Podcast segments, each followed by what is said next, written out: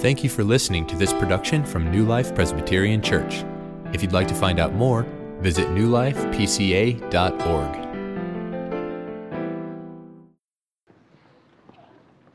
Uh, the rest of you can open your Bibles, please, to the book of Mark. We're in chapter 4 of the book of Mark.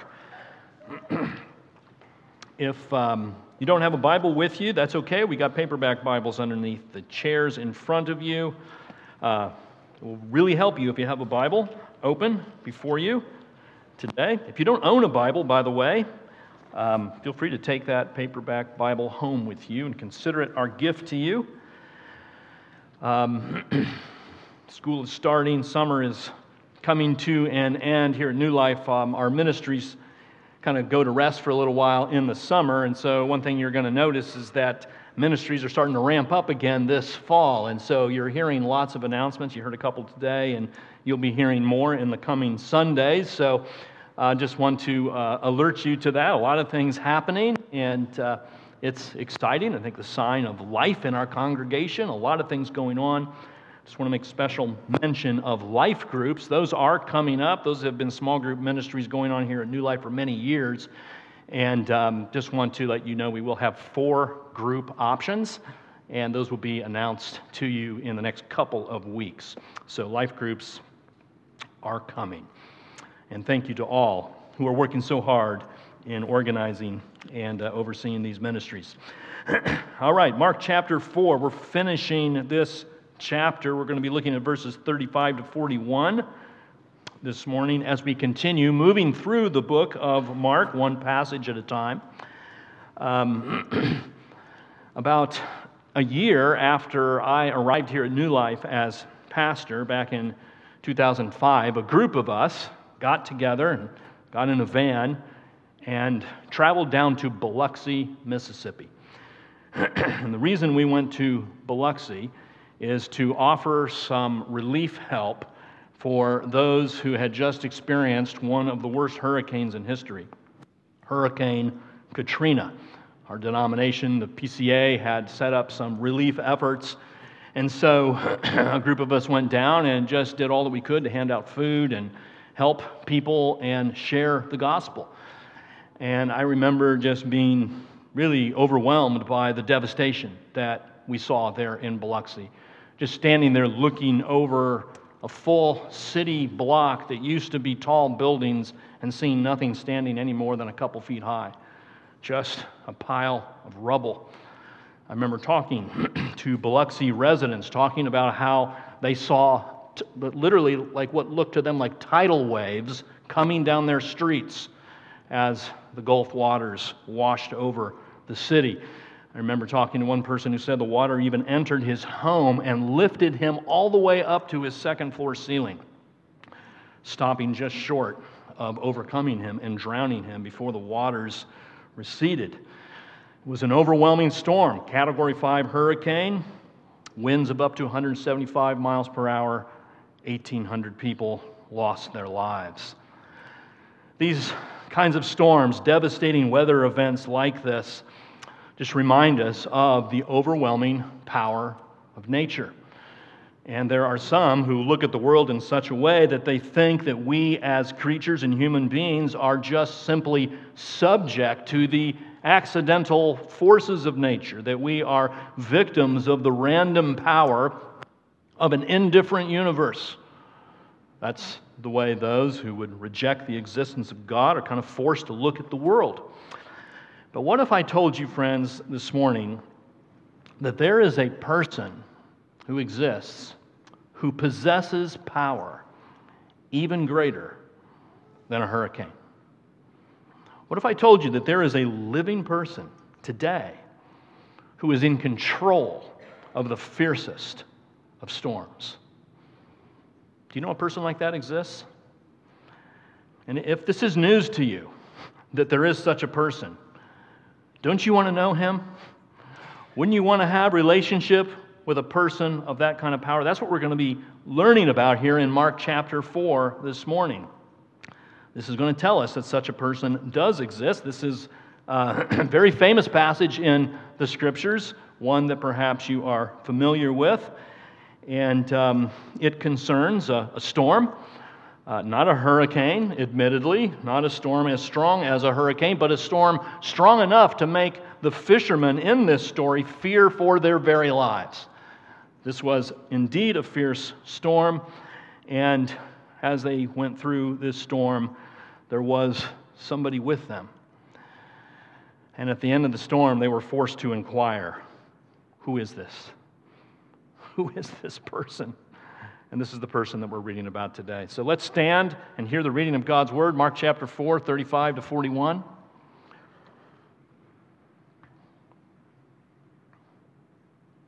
On that day, when evening had come, Jesus said to them, Let us go across to the other side. And leaving the crowd, they took him with them in the boat, just as he was, and other boats were with him. And a great windstorm arose, and the waves were breaking into the boat so that the boat was already filling. But he was in the stern, asleep on the cushion. And they woke him and said to him, Teacher, do you not care that we are perishing?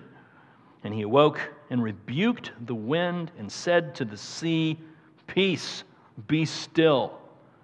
And the wind ceased, and there was a great calm. He said to them, Why are you so afraid? Have you still no faith? And they were filled with great fear and said to one another, Who then is this that even wind and sea obey him? Spirit, would you please open our eyes to behold wonderful things in your word? Give us ears to hear today. In Jesus' name we pray. Amen. You can be seated.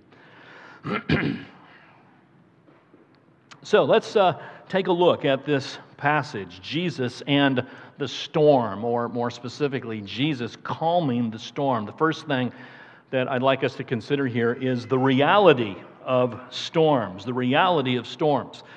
Um, some of us here like to, to joke about how hard it is to predict the weather. Uh, when you look at weather forecasts, sometimes you'll see that there's a 100% chance of rain at a certain point in the day, 3 p.m., for instance, and then 3 p.m. comes and there's no rain and there's no storm. It's always perplexed me. I thought you said there was a 100% chance and now there's no rain. Um, you know, there is different kinds of storms that come into our lives, right? I think we can read about the storm today and consider the figurative significance of storms. We're not just talking about windstorms and rainstorms, but the storms of trials, trouble, sorrow, crises that enter our lives. And one thing is for sure is that there is a 100% chance of those kinds of trials entering your life.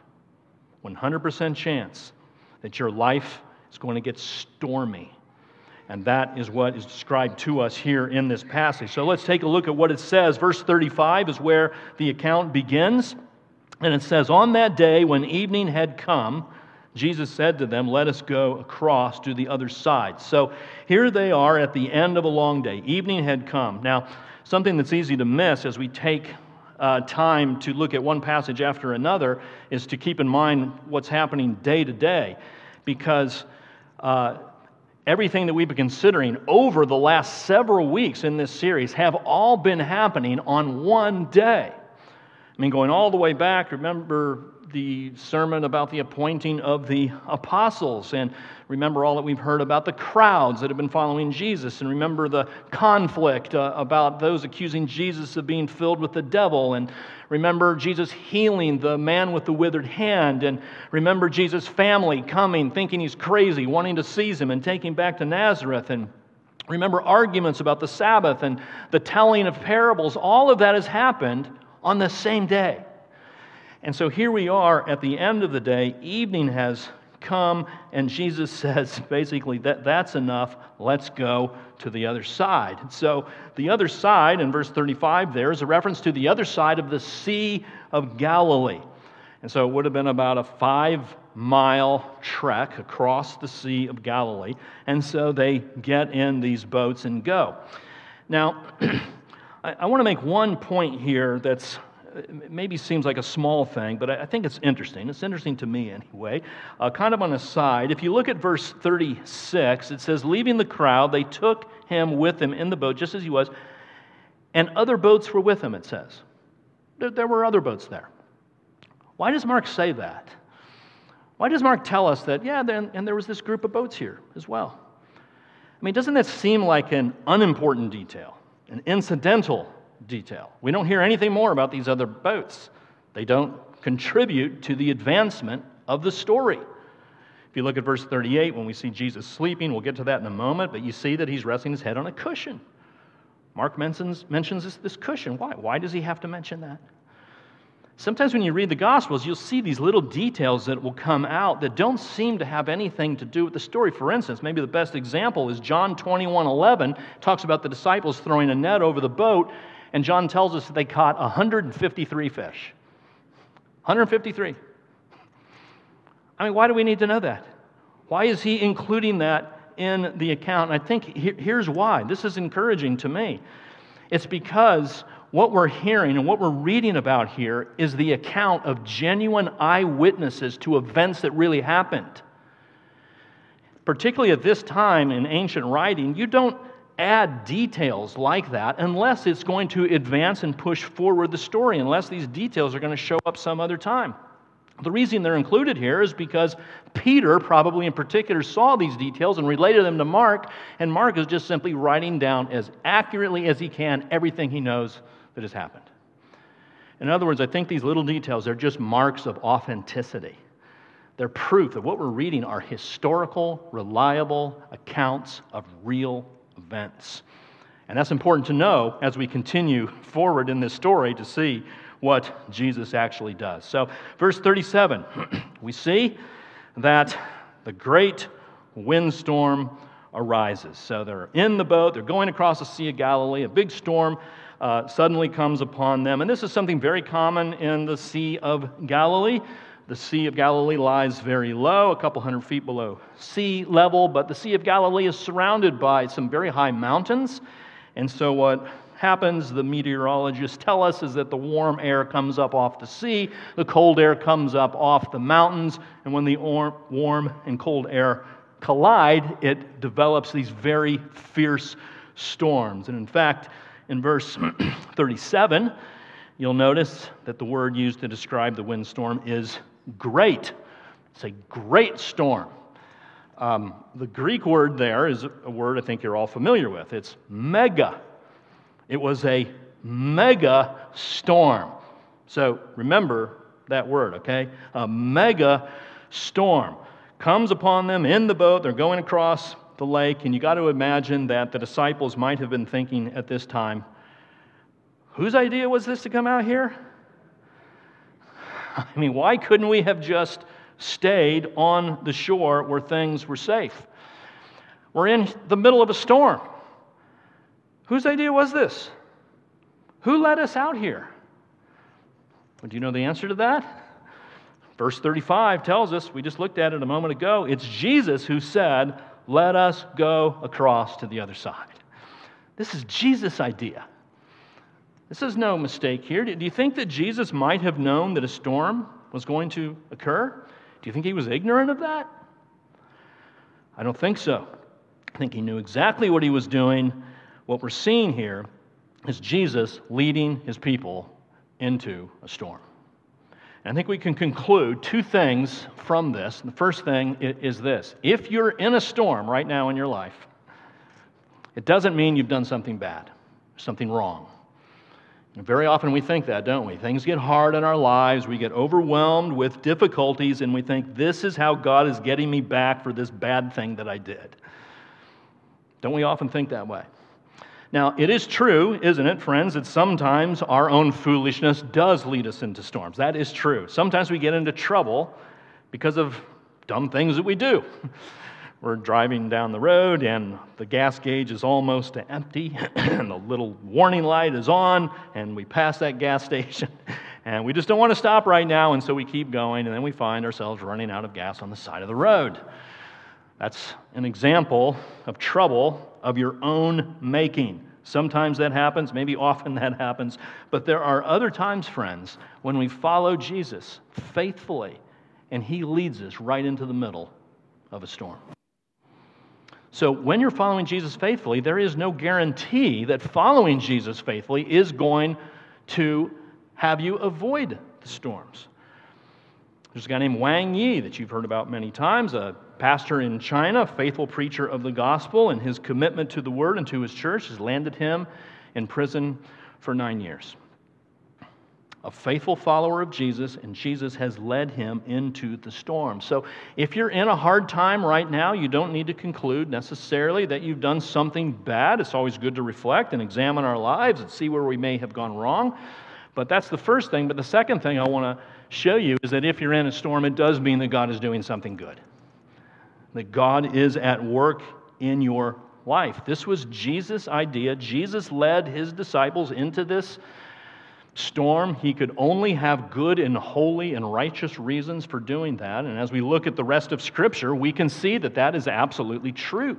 Romans 5 tells us we rejoice in our sufferings and the storms and the trials that we endure, knowing that suffering produces endurance, and endurance produces character, and character produces hope. God is at work in the midst of our trials. James 1 says something very similar. Count it all joy, my brothers, when you meet trials of various kinds, for you know that the testing of your faith produces steadfastness. There's something good going on. God is at work. And let steadfastness have its full effect that you may be perfect and complete, lacking in nothing. Friends, you don't grow by living an easy life. J.C. Ryle sums this up really well. Trials are intended to make us think, to wean us from the world, to send us to the Bible, to drive us to our knees. Prosperity is a great mercy, but adversity is a greater one if it brings us to Christ. This is not to minimize the pain and the heartache and the difficult of whatever storm you might be going through right now. I'm not suggesting that it makes it any easier to go through, but friends, you can know that whatever you're going through, it is not wasted. Jesus is at work, He's working it all for good. So, storms are real, they're going to happen. Do not be surprised at the fiery ordeal when it comes upon you, is what the scriptures also tell us. But let's go on and consider, secondly, our response to storms our typical response to storms. So we see the storm is raging. Verse 37 tells us about that. Uh, the waves are uh, breaking on to the boat. It says that uh, the boat is already filling with water. And uh, the disciples, they are terrified. And again, remember, these are seasoned fishermen. These are men who have been on this sea many times doing the work of uh, fishing, and they have seen it all. And so this must be a very unusual storm. They are frightened, they are terrified, they're scrambling, they don't know what to do. And what is Jesus doing? Verse 38 he's fast asleep. He's just snoozing away. I mean, you can just imagine that that boat is just kind of rocking. You can imagine the wind and the noise that might be making. You can imagine the water in the boat maybe lapping up against Jesus' feet, and it doesn't even wake him up. he is just totally asleep. Now, how can he do this? I mean, there's some you know, different ideas about what actually is going on here. The text doesn't really tell us. We can perhaps say that uh, the reason that he is able to sleep so soundly here is just because he trusts so much in the loving, providential care of his Father. And certainly it would be true to say that of, of Jesus. Is that the reason, though, why he's sleeping so soundly here? I, I think the better answer is the reason why Jesus is sleeping is because in his humanity he is exhausted. He is worn out. Just told you about the busy day that he has just endured. I think we get a peek here into what we call the doctrine of the incarnation, which is that uh, God has assumed a human form in the man, Jesus Christ. That Jesus is fully God, He is divine, and as Christians, we are quick to affirm that, but sometimes as Christians, we are a little slower, I think, maybe to understand and appreciate all that is entailed in saying that Jesus is truly human. He was a, man, a person subject to the same frailties that all of us are subject to as human beings. He got hungry, he had to eat. He was emotional. When his friend Lazarus died, he shed tears, he cried, and he had to sleep. He got exhausted, he got tired. And the reason that he has assumed this human weakness is so, friends, he can sympathize with all of the weaknesses that you endure as a human being in this fallen world. Jesus, as the TV ad says, I see every now and then, Jesus gets you. and that's true. He understands you. He understands your weaknesses and your frailties because he's not only God, but he's man as well. Wayne Grudem, I think, sums this up well. The fact that the infinite, omnipotent, eternal Son of God could become man and join himself to a human nature forever, so that infinite God became one person with finite man, will remain for eternity the most profound miracle and the most profound mystery in all the universe. At the center of the Christian faith, we have this unbelievable, miraculous declaration that God has become man. We're seeing something here of Jesus' humanity as he sleeps soundly, exhausted in the storm. Well, how do the disciples respond? They see Jesus sleeping. They're not sleeping, they are on high alert. And so, verse 38, we see that they wake him up. Uh, they go and shake him in the shoulder or whatever and uh, get him awake. And what we see there in verse 38 is what they say to him as they're waking him up. They're saying, Teacher, do you not care that we are perishing? Do you not care, Jesus, that we are about to die? And I wonder if you have ever said that in your life as you have walked with Christ through this life, or at any time in your life. Have you ever asked that question God, do you care? Do you care about the suffering in this world? Do you care about me and all that's going on in my life right now? Have you ever asked that question? Have you ever thought it? God, do you care? Um, I've told this story a, a, few times, I know, but uh, it was just a significant trial in my own life when I graduated from seminary in St. Louis. I had my master's degree, was ready to go find a, a, place to serve as a pastor, and I went for two years without a call and without a job. And um, that's maybe a, a, minor trial compared to what some of you are going through, but for me, it was a major trial. Uh, all my friends, colleagues at seminary, they, they'd gotten their jobs, they were serving in their churches. I was working at Schnucks grocery store. And I remember wondering, does God care about me? More specifically, I remember thinking, is God asleep? Because I was convinced that God had led me to St. Louis to go to Covenant Seminary to prepare for the ministry. I was convinced it was His idea. He led me there. And then after I got there and did my work, it looked to me like He had abandoned me. He was gone. He either had something more busy to do or he was asleep at the wheel. And this is how we often respond, isn't it, to the trials and the difficulties that come into our lives. We ask, God, do you care? We might say things like this We say, God, if you really loved me, you wouldn't allow me to be single. If you really loved me, you wouldn't allow this illness in my life. If you really loved me, you wouldn't have had my marriage fail. You wouldn't have allowed my boyfriend to break up with me. If you really loved me, you'd send me a friend. You wouldn't leave me so lonely. If you really loved me, you would have not allowed me to fail that exam. If you really loved me, you would have allowed me to get into that college or get that job that I've been longing for and wanting. Have you ever asked those kinds of questions? If you really love me, God, you would do these things. Where are you? Are you asleep? Here's what Jesus would say to you. I think he would say the same thing to you today that he said to the disciples in this story in verse 40. Why are you so afraid? Why are you afraid?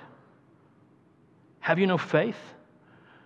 Do you not know the God that you serve? Do you not know the one who is in control of all things? Have you forgotten? that God loves you and that all that He does is good, that He's committed to your growth in grace, that the scriptures declare that He has not forgotten you? Do you not know that? Have you forgotten? I think Jesus would say, never promised a stormless life, never said that it would be sunny and 75 degrees all your life. The storms will come. And as Jesus says later in John 16, in the world you will have tribulation, but take heart. I have overcome the world. So, this is how we respond very often to our storms. But the last thing we see is Jesus' rebuke of the storm. Jesus' rebuke of the storm. Verse 39. As the disciples have shaken him awake and asked him this question, Jesus wakes up and um, perhaps he stands up in, in the boat. We don't know, but um, a couple of things we notice that Jesus doesn't do as he is about to do this very miraculous thing. He doesn't get out like a magic wand to perform this magical trick, he doesn't say abracadabra. Um, he doesn't even call on any higher power. All he does is speak. And he says to the storm, Peace, be still, in verse 39. Basically, he says to the storm, Be quiet. Um, you know, that's the way I talk to my dog. The way I talk to my dog is the way Jesus is speaking to the sea. But the difference is when I talk to my barking dog and tell him to be quiet, he keeps barking. But when Jesus speaks to the sea, a great calm comes over it. Verse 39 a great calm. And there's that word again, great. the, the word there for great in, great in, in the Greek is, is mega. There was a mega storm, and now there's mega calm because Jesus spoke the word peace, be quiet. And now we see, here he is. This is the one who is stronger than the sea and the wind, the one who is in control of all forces of nature, the one who directs the hurricane wherever it will go, and the one who brings it to an end according to his sovereign will. He's standing there in the boat with the disciples. And so that might lead to what is more stunning is not just what happened, Jesus quieting the storm, but maybe what is more stunning or interesting is the reaction of the disciples. because they were so afraid of the storm, now the storm has been quieted, so now they're at peace, right? Now they're perfectly at rest. Everything's good. They're smiling, laughing, and joking. No, that's not what happens. You look at verse 41, and it says, They were filled with great fear. And there's that word one more time great. A great storm, and then Jesus comes and brings a great quiet, and now the disciples are in great fear. Mega storm, mega quiet, mega fear. And who are they afraid of at this point? They're not afraid of the storm, friends. They're afraid of Jesus. They're afraid of this person standing in the boat with them. And that's why they say at the end, Who is this that even the wind and the sea obey him? This, again, is what Mark is constantly trying to get us to ask. He's, he's presenting Jesus to us in such a way to get us ask, to ask, Who is he? Who is Jesus? He wants you to ask that question, and he wants you to give an answer to it. Who is this? That's what the disciples are beginning to wrestle with. I mean, they thought they knew Jesus as a great teacher, but there is something else going on here. And the disciples are finally getting this as Jesus exercises his power in this way. Who is it who has authority over the sea and the wind? Only God Himself. Only the creator of the universe. And what perhaps is dawning on the disciples about this time is I think Jesus might be God. And whenever in the scriptures you see people come face to face with God, generally they are on their face saying, Get away from me, I'm a sinful man. They're in the presence of holiness, they're in the presence of righteousness here, and they are overwhelmed with fear. Who is this? And that, again, is the question that I think Mark would want you to ask right now Who is Jesus? Do you know who he is? Have you accepted who the scriptures present to him present him to you?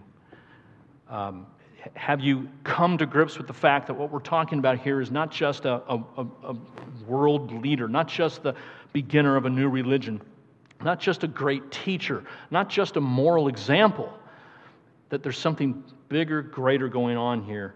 What is being presented to us is the one that Paul describes here in Colossians, Colossians 1. Jesus is the image of the invisible God, the firstborn of all creation for by him all things were created in heaven and on earth, visible and invisible, whether thrones or dominions or rulers or authorities, all things were created through Jesus and for Jesus. So the question still stands, though, perhaps, does he care? Does this God care? Does, does Jesus care? Does he care for you? And the answer is Absolutely yes. And here's how we know that because the greatest storm that anybody can face, not to minimize the storms you might be going through right now in your life, the greatest storm anybody can face is the wrath of God, the condemnation of the holy creator of the universe. To stand before God in his holiness and in your sin with an eternity in hell ahead of you, that's the greatest storm anybody can enter. And what Jesus did in his love for you and me is he threw himself into the storm when he went to the cross. Because it was on the cross where he endured God's wrath against sin. It was on the cross where he atoned for all of your sins. It was at the cross where he removed all of your guilt. It is at the cross where he suffered the abandonment of the Father who turned away from him. And that's why Jesus said, Why have you forsaken me? It was at the cross where Jesus went through the very worst storm so that you and I won't have to. So that we can have the assurance that we will never face the condemnation, judgment, or anger of God. And the way you know that you can be in that position is by receiving Jesus as your Savior, believing upon His name. Not Jesus as just a great teacher or a great religious leader, but Jesus as Savior, the God man who shed blood for sins and is raised from the dead. Is He your Savior? Have you trusted in that Jesus? Well, the good news, friends, going forward is if you have, and this Jesus is your Savior and Lord, you, you can face all the storms of your life. Um, you can face mega storms with a mega peace and a mega confidence and a mega joy because the one who calms the storms can calm your fears as well as he goes with you into all the storms of life. Praise God. Lord, your word is true and rich and wonderful. We thank you for the encouragement that it brings us, Lord. Help us to honor you well as the God of the universe, the one with all power, who is sovereign over the seas and the waves and the earth. Father, thank you so much that you have taken human form to yourself in the person of Jesus, that you might sympathize with all our weaknesses and give yourself as an atonement for our sin. We're grateful for that. Help us to live faithfully for you. In Jesus' name, amen.